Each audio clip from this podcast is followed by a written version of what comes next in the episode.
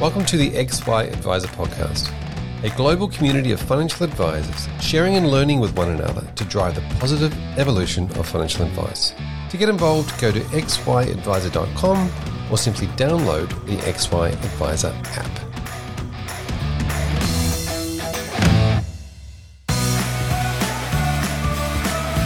This podcast series is proudly brought to you by Russell Investments. With more than eighty years of experience, Russell Investments is a global investment solution partner dedicated to helping investors reach their long-term goals. Russell Investments specialize in multi-asset solutions that combine asset allocation, capital markets insights, factor exposure, manager research, and portfolio implementation.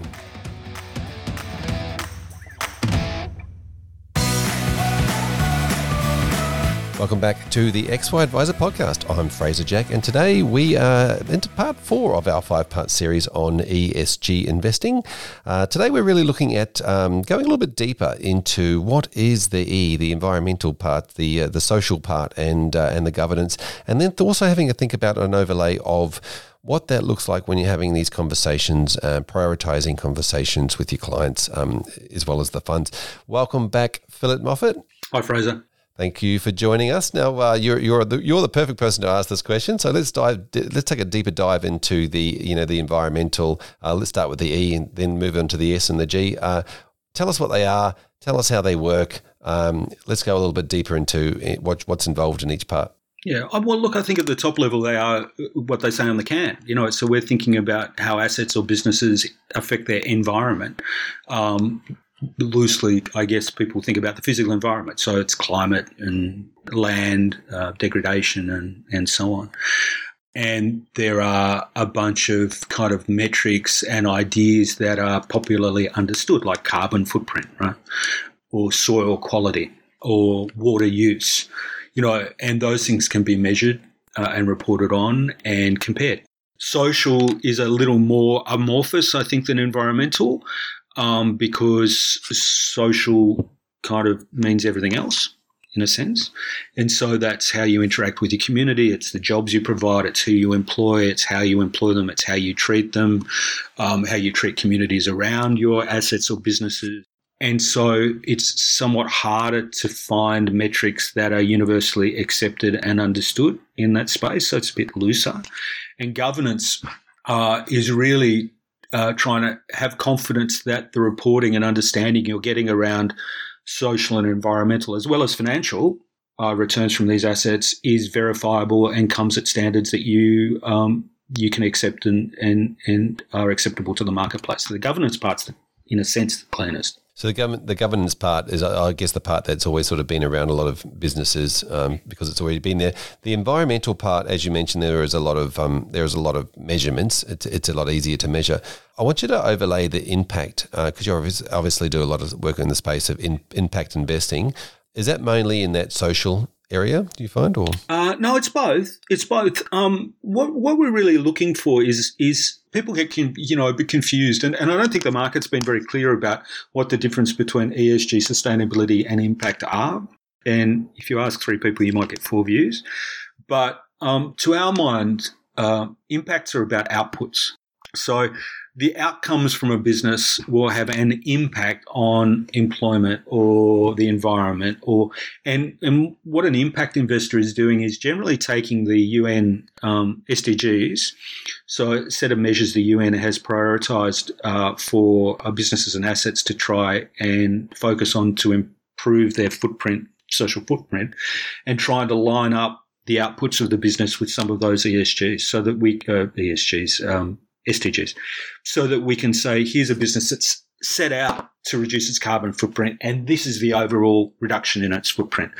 E S G refers to more how they do it and what the processes are in place to get them there and how they're improving or not improving. So they go together, uh, but but they're different. And and I guess our um, investment thesis is that because they go together, at the moment we focus on E S G more in the marketplace. It's a more readily understood concept. It goes better with sustainability. That's really the heart, the beating heart of improving businesses' uh, social impact and valuation. And the impact they generate over time is a, going to be a, a convenient way, a convenient universal way of reporting what some of those uh, improvements look like. Yeah. Okay. So so focusing a lot on those out the outcomes of those improvements, and, and then being yes. able to quantify they yes. and, and, and and provide some messaging around these are these are what we're trying to do in the world. Yes, exactly. And so eventually you have businesses or assets that um, can say to the marketplace, these are our practices. This is what we're trying to produce, a financial return, but we also are trying to produce a series of measurable outcomes that have an impact in our community. And it could be an employment. Number one's employment. You know, the very best thing anyone or any organization can do is provide jobs. Jobs and income is top of the list from our perspective. It could be provide jobs. It could be provide jobs in certain sectors to certain sorts of people. It could be environmental. It could be educational. It could be uh, health issues. Here are the things that we're going to measure and report on because they really matter to us. But the guts of the E S G is the is the operational machine rather than the output yep. at the end. Yep. Can you give us some other examples of impact um, businesses that are doing great in this space? You know, strictly defined impact, uh, people would talk about businesses that are set up with an objective of meeting some of those U N S D Gs. So I don't even start my business without knowing what the end uh, outcome is. We talk about theory of change and so on. And I'm sure you'll have some people on the podcast who, who talk about that stuff. I guess from our perspective as investors, from Beckon's perspective or my personal perspective, is that I'm not necessarily attracted to businesses that already know what those outcomes are. They are attractive. What I'm really attracted to is businesses or assets that have output at the end but don't really understand it, and they need to be taken on a journey, or they want to be taken on a journey to understand what those potential impacts are and how they can be measured. So I think about a really simple business we invested in, a business called Slurry Tub, where um, at the end of the day, when the builder washes out his uh, concrete mixer, uh, you know, he hoses it out, that um, slurry is highly alkaline. It's supposed to go in an absorption pit and all sorts of stuff. And I'm sorry to say, lots of builders just tip it down the sewer, or they dump it on the grass and it finds its way into the water table, and it's it's full of heavy metals. It's dreadful, right? So an entrepreneurial builder bought this idea of Slurry Tub, which is basically, think about a big coffee filter, plastic tray with a paper liner. You put the slurry into that. It captures all the heavy metals and all the, the alkaline debris and stuff, and out the bottom runs water. Beautiful. He bought us that idea knowing that it had an environmental impact, but also knowing that it was potentially going to drive a profitable business. Hadn't thought about measuring the heavy metals, hadn't thought about measuring the quantity of water. When we help him to measure those things, then he's got impact that he can report into the marketplace.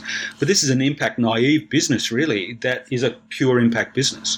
And so that's a great example of um, businesses that are set up to generate return and have a social impact that aren't wouldn't originally qualify as impact, but really are, and how they can be taken on a journey to that, that reporting standard. Yeah, fantastic, fantastic example. Thank you for sharing that. Uh, just lastly on this topic, as we go through advisors um, talking to their clients, and I, I just want to lean into the prioritization conversation because, you know, it's, in a perfect world we have, you know, an equal quantity of E, S, and G, and that all works together, and the business does all those things. But look, what, tell us in reality how this works with um, clients prioritizing one over the other. Yeah, well, there you go. So if you can improve your E at the cost of your S, do you do it? If you improve your S at the cost of your E, do you do it? Do you only improve both? Really difficult uh, conversation because it's it, it goes from taking a set of, of ideas that we all think are important, you know, improving the environment or providing jobs or, or, or what have you, to I'm going to value this one above that one. And so the relative valuation of these different elements is something that nobody's going to agree on. I, I would guess that the optimal path for advisors and investors is to try and see a path forward on all and to reject anything where you think a path forward on one leads to a degradation of the other. But you've also got to think that in the world of imperfect information and standards of reporting, if I'm a business that's going to improve my environmental uh, impact at the cost of social, I might focus on the environmental impact and underplay the social. And that's why you need really rigorous due diligence around this stuff, and why the industry is really in its infancy uh, around these valuation questions. Yeah, fantastic. Thank you for adding that uh, those gems. Philip, we'll catch you in the next episode where we talk about supply and demand. Okay, cool. Thanks, Fraser. Welcome back to this episode, Elizabeth. Thanks, Fraser, um, and thank you for the um, invite. No problem. Now, in this episode, we're talking about the idea of, you know, prioritization. We're looking at the E, the S, and the G separately, and working out how, what sort of conversations are you having with your clients at the moment around, um, you know, what they, what they, what they are. Do you go into each one, um, and, and if so, let's let's sort of go, let's dive into that idea. Um, what what what would you say to your clients that um, want to break down what is in the E, S, and G? I um, usually say to them is E, S, and G, or ethical and sustainable and responsible investing, something that is an issue for them and which bits of it are. Um, so you actually need to ask clients the question.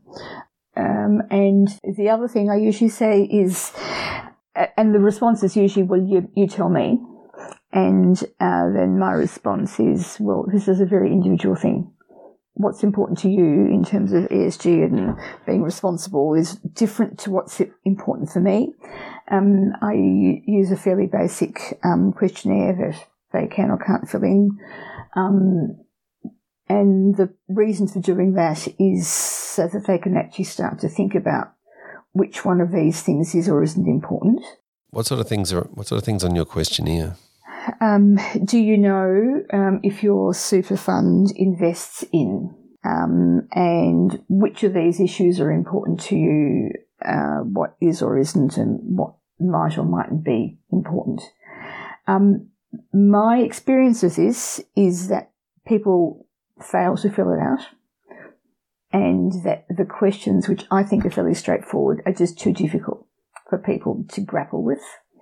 Um, and because they haven't thought about these things before and they don't want to. Um, and usually when people talk about E S G and that they're wanting to invest in this type of fund or to divest of something else, it usually comes down to one or two issues.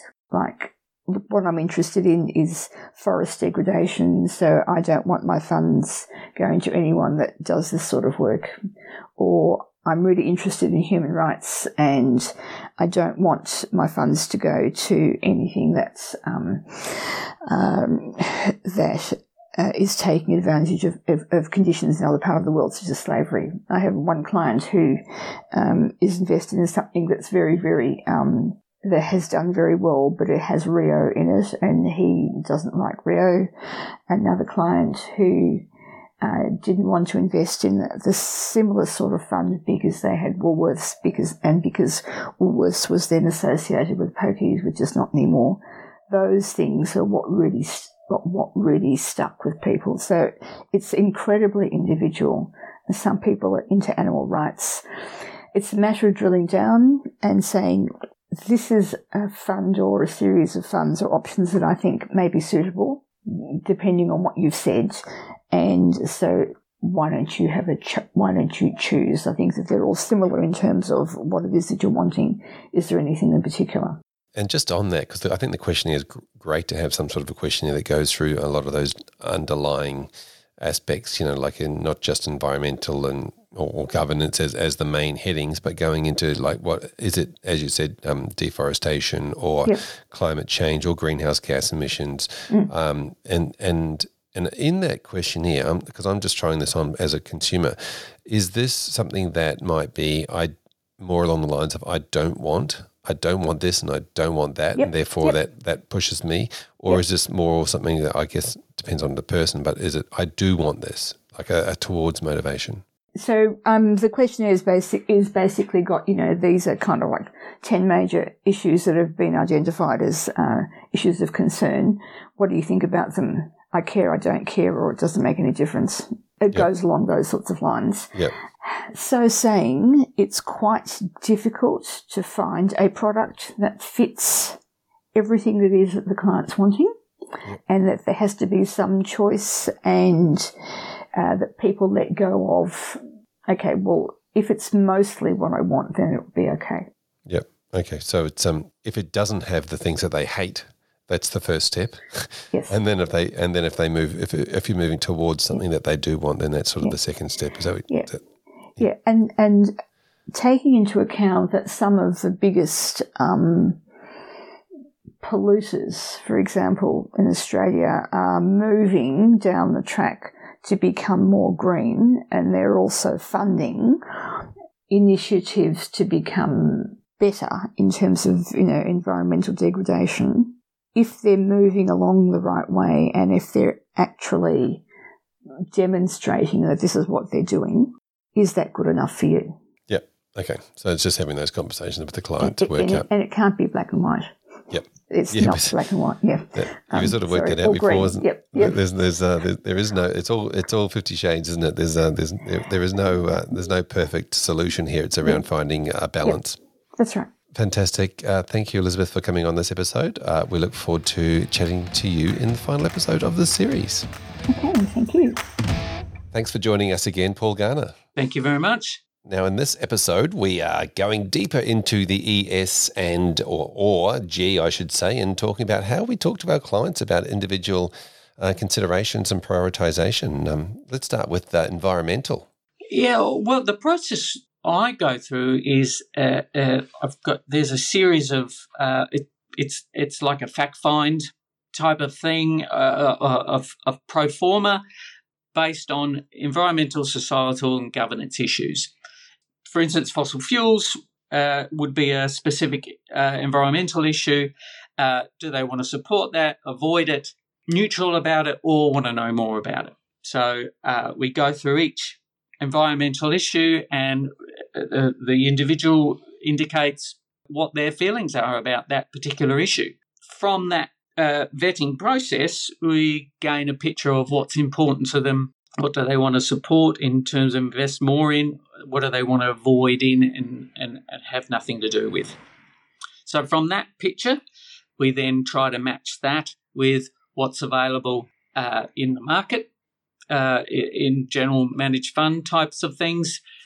And if they don't, if if there's no like off-the-shelf option for them, then it's up to us to design a very specific and customized portfolio to address what what's important to them. That's not an original idea. That, that fact find it's it's it's it, the uh, Responsible Investment Association and and my colleagues have, have all um, been very influential in in developing that sort of vetting system. Yeah, that makes sense. Now, with your own little um, mini fact find um, regarding the E S G part, what sort of things are you bringing up in the environmental space? What, what, I mean, obviously fossil fuels is one, but what else? Yeah, that, look, that's that's a key one. The other is uh, mining. Some people are dead against any mining. Uh, others will tolerate uh, gold, uh, lithium, uh, anything to do with the making of batteries, uh, for instance, which is vital in that in that area. Logging, old growth forests. Uh, tobacco. Oh no, there's more of the uh, uh, societal area. That look, fossil fuels is the huge one. Renewables is the other support area that people are really concerned about on the environmental side. Yep. So if we go environmental, if we just chunk into that, you know, avoiding say fossil fuels, um, do you then also put your renewable energy as um, you know to support? So do you have sort of both in your fact find? Yeah, indeed, indeed. Okay, so you, it's not just the, say, the fossil fuels of the world. Yes. It's also the renewables and the positive ones, so they can actually say, no, I want to support that and I want to avoid that. And I can, Indeed. Yeah, okay, great. Indeed. And uh, if we go into the societal um, or social impact um, s- section, talk to us about what you have in there. What, what are the different sections? Uh, well, gambling is a key one, uh, but, but also more niche issues like um, stem cell research, I V F, Uh, those sort of more uh, medical, uh, human types of areas, uh, genetic modification uh, is a is a very hot topic. Gambling is always a, a big issue for most people. Alcohol, yeah, uh, generally people are ambivalent about that because they uh, enjoy uh, that part of life. Yeah, it, it, that's more subjective. Uh, the governance yep. side is... Sorry, Paul, before we go to sorry. governance, is there anything around um, the, the human trafficking, human slavery um, or, or, yeah, yes. or equality or rights? Yeah, yeah, huge issue on that in terms of uh, slave labour, human trafficking, um, supply chain, that that like how deep do you go to investigate yeah. those sorts of issues? Most people are, are, are wanting to avoid that or support um, vetting of that area. Yeah. Uh, that, that that's probably the biggest societal issue. Union, you know, it's it's it's it's easier for us in an Australian context to take those things for granted, um, but when we're dealing in an international sense, it's it's very important, and and also uh, yeah. understanding where supply chains are going in those areas as well. Yeah, supply chain's been the big one, hasn't it? It's been in the news a lot lately mm. for, um, you know, it's not just the company you deal with, it's the companies they deal with, Indeed. and how do they, how do they report on that, and, and how do they display that? It's always it's been a it's been a tricky task, I guess. Yes, it is, and uh, and and trickier also on uh, in terms of assets allocation. It's much easier to vet those sorts of things with uh, equity uh, funds, but when you get into the fixed interest area, That that's that can be very tough, uh, uh, but yep. we're seeing more green um, fixed interest options being available. Um, but yep. but that's a that's a real tricky area in terms of where where's that bank we're investing in uh, lending their money.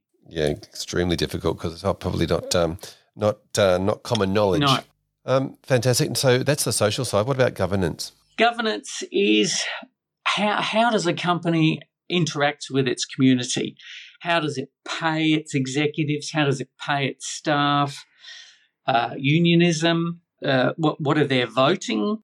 Uh, what, what's their corporate behaviour been like in terms of uh, uh, banks are a great example in terms of what industries are they funding?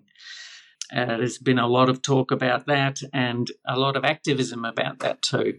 Uh, most people are very supportive of all those corporate governance issues. They want to, they want to support companies who are being good corporate citizens, and that's reflected in in how they treat their own staff, uh, how they treat their suppliers, how they treat uh, the different people in their supply chains, in their in their influence areas. Yep. Now, this is an area that I'm sort of learning a little bit about, to be fair, because obviously I sort of came at this with the idea that governance was fairly here in Australia anyway. We've we've sort of got some good processes and reporting in place. We've got re- a lot of regulators keeping an eye, a close eye on a lot of these big businesses. You know, we've seen the banks and, and others getting dragged in front of royal commissions and bits and pieces and healthcare and those sorts of things to help hold them accountable. Um, so I sort of thought we, we had a fairly high st- set of standards of governance in this, obviously in this country and, and a few others, um, but I'm sort of learning a little bit along the way with with regard to uh, you know being able to pick and choose within those companies that if they do find themselves uh, or you know their behaviours are poor enough to find themselves in front of a royal commission, then then uh, you know avoiding those behaviours, avoiding those businesses. Yeah, look, again, it's such a subjective thing, and um, what what comes out in the media can often be. Um, An over, an overstatement of particular areas. Um, uh, you know, the reputational damage that can be done. You just look at what happened to A M P.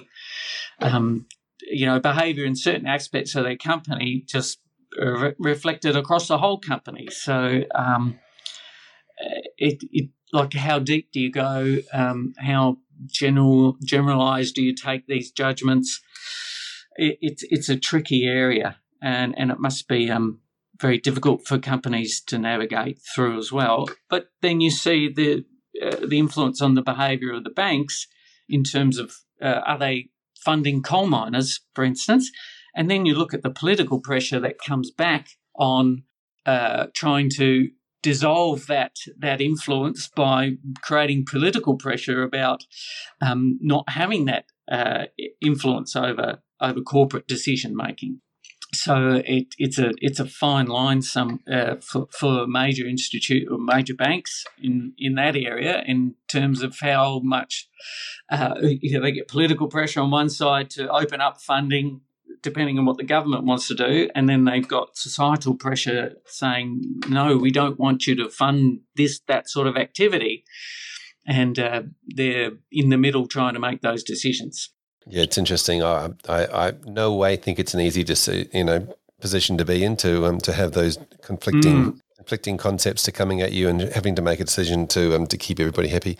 Paul, thanks so much for for sharing um, your thoughts and ideas around what you do in this space for helping clients understand Um, you know, the things that are important to them. I, I really like the, the system that you have where it's, a, you know, avoid, support, neutral, or more information. I think that's a, a great a great um, takeaway from this episode. So, uh, Paul, thank you so much for um, being involved, and we'll see you in the next episode. Thank you. Welcome back to this episode, Alexandra. Thanks so much, Fraser. Great to be here. Fantastic. Now, we are talking about uh, all going a bit of a deeper dive into the E, S or G uh, conversation, and then we'll after that we'll have a chat about prioritisation. Tell me, let's start with environmental. What what are the big things you're seeing in this space and, and uh, from both, you know, advisors and, and fund managers and consumers? Yeah, great question. Uh, with environmental, what I've noticed more and more as well is that it's being separated into positive and negative environmental. You know, before it used to just be lumped into this whole like E S and G and these are the environmental issues, but it's it's really being separated into what's harmful and controversial and then also what's creating positive impact. So I, I love seeing that. And I think as far as the harmful areas go, uh, you know, there, there is the usual ones, you know, animal cruelty and fossil fuels and, and uh, environmental dis- destruction and things like that. But I'm seeing more of more areas around things like palm oil uh, and plastics and other forms of air, water and land pollution. And just referring to palm oil, I've got it in the environmental section, but it really does straddle the social Uh, aspect as well. And, you know, a lot of people, when they think of palm oil, they just think of deforestation and, and clearing of land. But there are so many issues with women and children, especially in their supply chains and, and in, in their, as workers as well. And it's just, it's horrific. A lot of social issues. Uh, but I guess turning to now to the environmental, the positive areas, Uh, what I'm seeing there is lots of things like clean transport, clean technology, energy efficiency, recycling, uh, sustainable forestry, sustainable food systems, really big one too, and uh, circular economy is coming out loud and clear now, which is uh, basically it's um, it's based on the principles of designing out waste and pollution. So designing out waste and pollution, keeping products and materials in use in that cycle and also regenerating natural systems. Yeah, amazing. There's, uh, I like the idea that it's trans, uh, that it's moving towards that negative and positive. It makes it really easy for a consumer to to understand that and to be able to say whether they're for or against, or, or they feel strongly or not so strongly um, about those uh, when, when when it's presented as for and against rather than just presented as a a thing. You know, how do you feel, positive, negative? Um, I think it's easier to quantify their um, their attitudes towards it. Uh, talk to us about this, the social uh, aspects. What, what are you seeing in that space? So with social, again, if we're looking at the harmful, there's the, the typicals. There's, you know, the alcohol, gambling, tobacco, weapons, pornography. Uh, they're usually like those big negative screens. A lot of them have been around for a long time and, and advisors, you know, possibly more aware of those things. But we're seeing a bit more of things like excessive consumerism becoming a bit more to the forefront, uh, correctional and detention facilities as well, predatory finance, so that the buy now, pay later and the, the uh, payday lending and things like that, uh, sugar and junk food, a big social issue now as well, harmful when it's when it comes to people's health. So that's more on the, the, the negative side. Yeah, the... the- The predatory finance is a big thing, I think, for financial advisors. They would see a lot of that, obviously, with the, the you know, buy now, pay laters and, and you know, uh, ending up with extra credit cards that you didn't even really want. Absolutely. And then having to help the clients through that. Uh, fantastic. And what, what are you seeing on that positive side of social? A lot more about equality and uh, just human development in in general, Indigenous rights, which is which is great to see a lot more of that. More of the, the uh, social innovations, technologies, labour rights. Of course, the Sustainable Development Goals has got a huge portion of social aspects in there. Uh, inclusive finance, so making sure that finance facilities are accessible to all. You know, we take a lot for granted here that we have so many, um, we have such accessibility to finance, you know, on our mobile phones and all that sort of thing, but that's not the same across the globe. Um, and also gender diversity and gender balance as well is becoming, uh, to the forefront as well. Uh, seeing some improvements, for instance, even just in the A S X, the A S X two hundred boards, uh, according to the latest reports, which was July actually this year, uh, about a third of A S X two hundred boards are women, which is which is great. And unfortunately, there are still two boards on the A S X that don't have any women. But yeah, gender gender balance is becoming a big thing. I think I saw something a few years ago that said there were more Peters uh, on in board roles than there were women. Oh, blokes call Peter, and I thought that, that's that's oh my goodness. Yeah, yeah, yeah. Uh, fantastic. Yeah, no, I, I agree with uh, like with um with, with a lot of that stuff. Tell me, tell us about the governance side, because this is that board role kind of that board conversation also sort of fits into the governance space too, doesn't it? Yeah, absolutely it does. So, you know, what's happening internally? How is the company functioning? In the harmful, then we would look at things like, you know, bribery, fraud and corruption, uh, executive remuneration. So how much is the C E O getting paid compared to employees? Uh, tax avoidance. So not just being smart about tax, but actually, you know, finding those loopholes and, and really avoiding tax that they shouldn't be avoiding. Um, and obviously, and, and even just greenwashing from a company perspective as well is definitely in that harmful governance realm. As far as the positive governance goes, uh, seeing more of a, a look at long-termism. So uh, do, is the board, does the board take a long-term approach? Are they looking at sustainability? Are they incorporating business model resilience? Those types of things. Uh, more transparent disclosure, stakeholder engagement. Uh, you know, are they communicating and, and working with employees and communities and suppliers and customers? And Indigenous consent is a huge one, you know, particularly where on what we've seen with Rio Tinto as well and Juukan Gorge, you know, just, yeah, just having companies that, uh, boards that have a positive impact when it comes to respecting Indigenous consent are, of course, going to be seen as, as being uh, better or, or, yeah, better in the E S G realm. Yep. Now that we've just listed off, um, you know, a stack of different concepts when it comes to the the three different areas, and and let's let's call it the six different areas because there's a negative and positive in each one. Yeah. Then how does the advisor then have those conversations with their clients? And we sort of you sort of touched on this in the previous episode, but there's prioritization point of view where you say, well, you can't have everything. Surely, if you have everything, we're gonna we're gonna there's not going to be any funds left to recommend, or, or or any companies left to recommend. How do we have that prioritization conversation with the clients? Yeah, sure. There's there's two two things I probably want to discuss here, Fraser. And the first is, you know, I, I get a lot of advisors there asking me, so, well, you've, there's so many there. What do I what do I learn first? You know, kind of thing.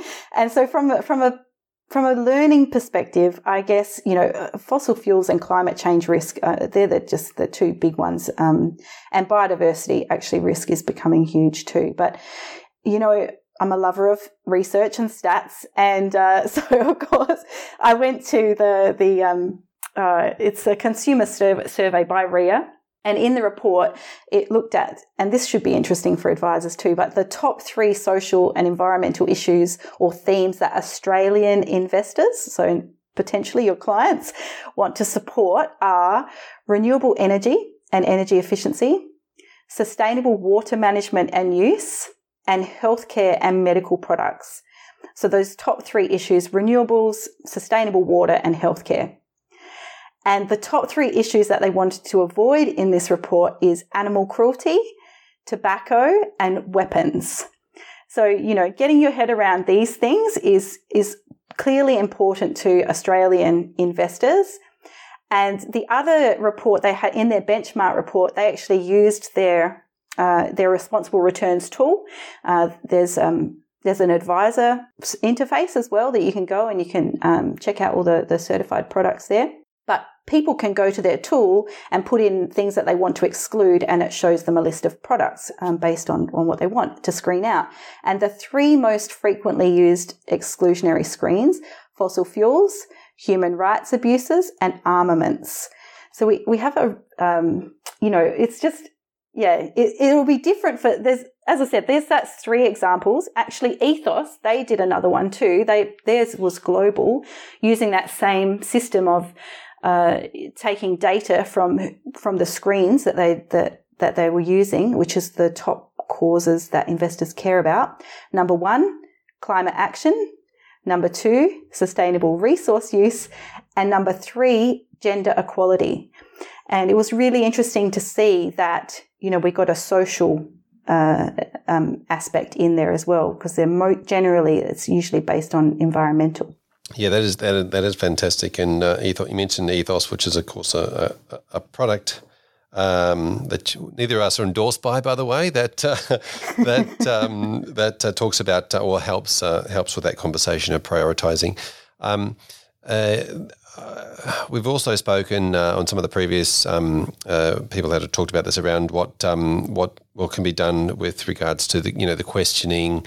Uh, for clients, and there's some there's some stuff obviously from R I A and, and from the co-op that talk about uh, you know questioning techniques. What what what sort of what do you sort of talk to your clients when you're training them and teaching them um, to use uh, as that needs analysis or that you know that idea of understanding what the client's prioritizing? Yeah, great question, Fraser. And, you know, for advisors, I've mentioned questionnaire a number of times because I really would suggest that this conversation is done using a questionnaire that covers, you know, E S G concerns and what matters most to a client. And, you know, just as advisors would obtain their client's risk profile, you know, they're just going to find out their E S G or their responsible investing profile. So alongside a, a questionnaire, then you've got obviously the funds too, the the research providers. So I would try and match a, the questionnaire with with the product providers to make it easier for you. Uh, so you know you're never going to find um, products that exactly match. You know there's there's going to be issues that are important to your client that aren't going to match the products. But what I'm seeing more of now is, when you've got a questionnaire, is using more of a ranking system when it comes to profiling your clients.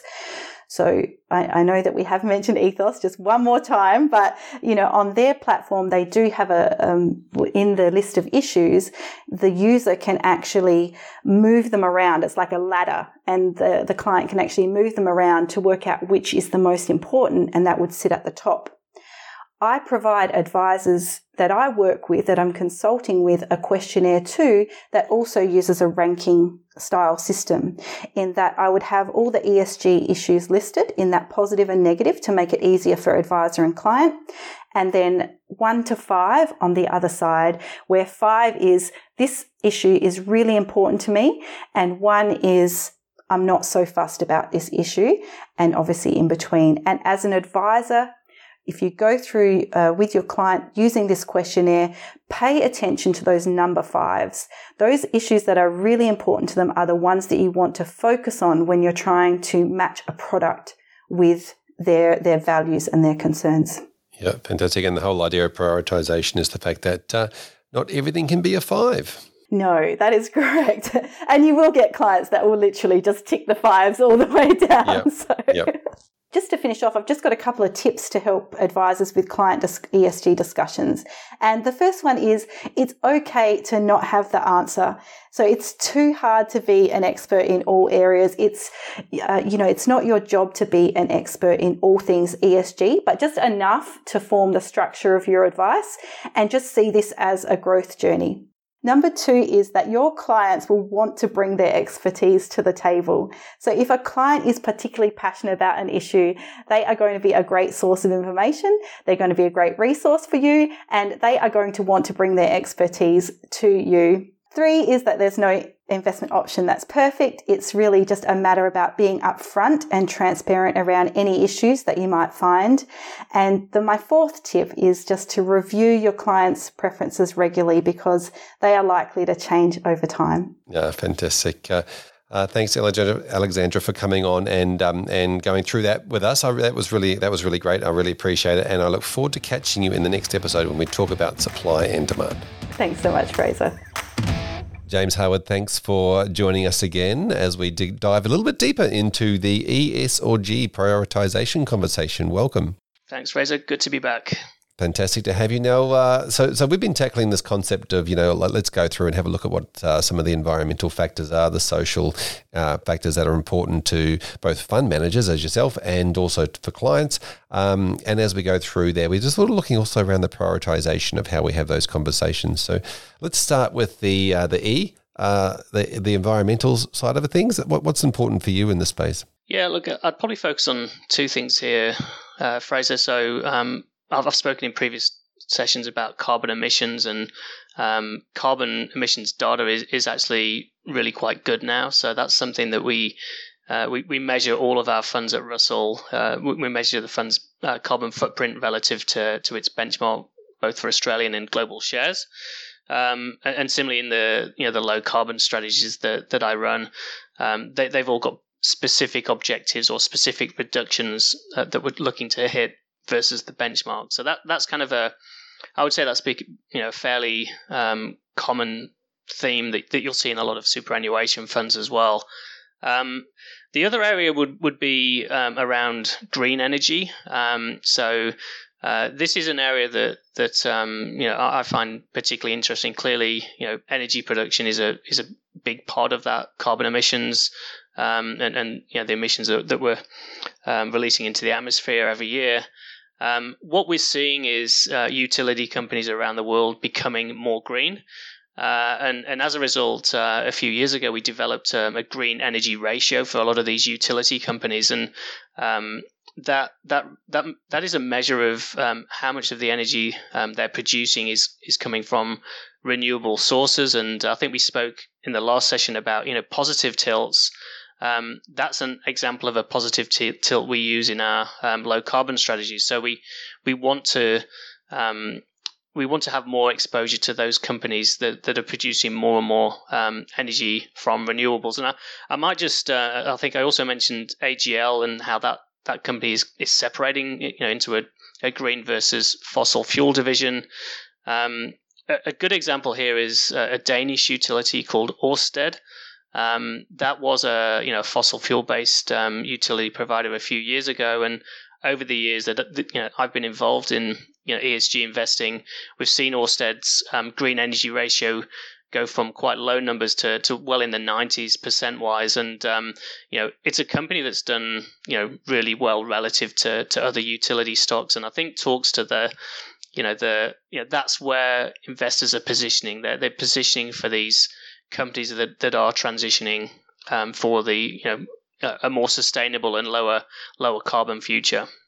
Yep. Now, when companies do that, this is a really interesting part because because uh, obviously um, you know you look at an A G L or an Ørsted, if they if they take their fossil fuels and they divest that into a different company, that the the fuels are still being emitted, are they not? Is, it, is that still like I mean, obviously the money's being diverted uh, for the green funds to the to the new entity and promoting that.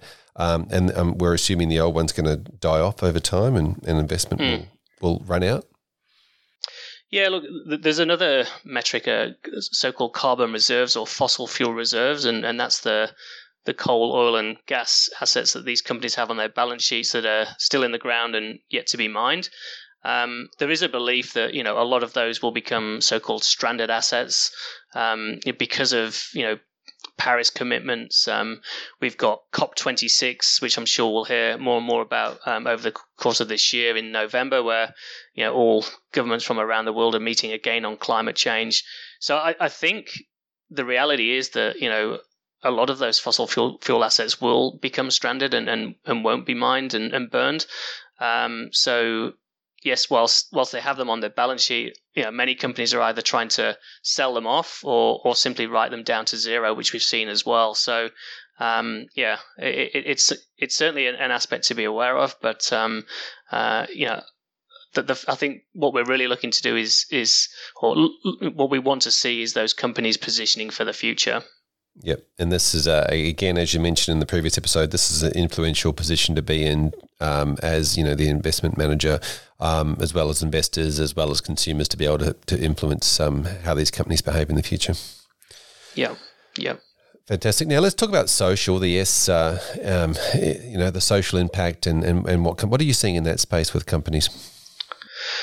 Yeah, I think that's it, it's in a way it's a, a harder one to, to measure and manage, um, but definitely one that, that is becoming you know more of a focus um, for you know for consumers, um, and I think that that's you know where engagement with, with companies and, and, and meeting with them and uh, and understanding their approach to social issues is more and more important. So um, probably a good example would be you know how yeah. You know, if a company is transitioning, how they're managing um, the workforce that, that might be displaced. Um, so the, the the concept of just transition. So, you know, there's many parts of Australia that, that rely on um, these kind of industries, trying to manage that, um, you know, that change of business model while still supporting local communities is, is you know, obviously um you know, it's a it's a fine balance to get that right, but um, you know, in, in many instances, there are also, uh, say, in the Hunter Valley, um, there there will be you know, farm like solar farms, and, and there will be jobs that, that get created in in other areas. So, I think that's that's kind of a, one aspect of you know the, the social side of things, uh, from a you know the, the environment, you know the, the the energy side of things. Um, Other areas would be, you know, focusing on you know, education and and healthcare, uh, and, and I think we can we can move portfolios into some of those areas that that naturally have um, a greater focus on the social side of um, investing. Yeah, and I kind of feel like a, in Australia, the with with obviously with local government regulations, and you know, we've we've sort of been in an economy that's that's looked after the the conditions of workers for. Probably a lot better than the, a lot of countries in our region. Uh, is this something that uh, we're finding, you, you find that, you know, with, with the social side of this, that Australian companies are stronger than, say, some of the global companies? I think it's, it's certainly, a, you know, it's a bigger um, focus. You know, I think partly, you know, some of the investor groups, um, they are looking for, you know, just transitions as well. Um, it it's... I think it's also supported by um, the government in that regard. So um, whilst I don't think our government is necessarily doing a fantastic job on climate change, you know, I think that there is a support for, um, you know, the you know the investors, sorry, the the, the employees to, to really support them. And, um, you know, it, it's a fine balance. Um, but, yeah, definitely it, it's a key part of the, the conversation for, you know, for any, uh, you know, any company involved in that transition type of uh, area. Yep. And and we sort of covered off on governance with some of the earlier episodes. We talked about that. Obviously, governance has been around for a long time. It's not a new part of this conversation. It's always been there with with regard to, you know, investment managers looking at the governance of, of, of a business. Um, but from your point of view, how do we start to prioritize over when we're talking about an E S G portfolio or a green portfolio? How do we start to then try and work out how we can bring all three together, or because because often they'd be prioritizing one over the other? Yeah, look at You know, I, I think what you, you're finding now is that the E S G, you know, if, if you look at any company, you know, if you click on their website, the, the, there's almost certainly going to be a, a link to their sustainability report or their governance report. Um, so it, it's it's it's definitely not, not an area that, you know, that it, they're not mutually exclusive. I think that, that a lot of these things are, you know, tied quite closely together. Um, governance, uh, you know, the focus on proxy voting, how Uh, investors are voting has has never been um, you know as great. So you know I think that that's that used to be a almost a forgotten part of investing, but now it, there's a much greater focus on that. And and obviously when we're voting, you know it, it's across all all of those areas.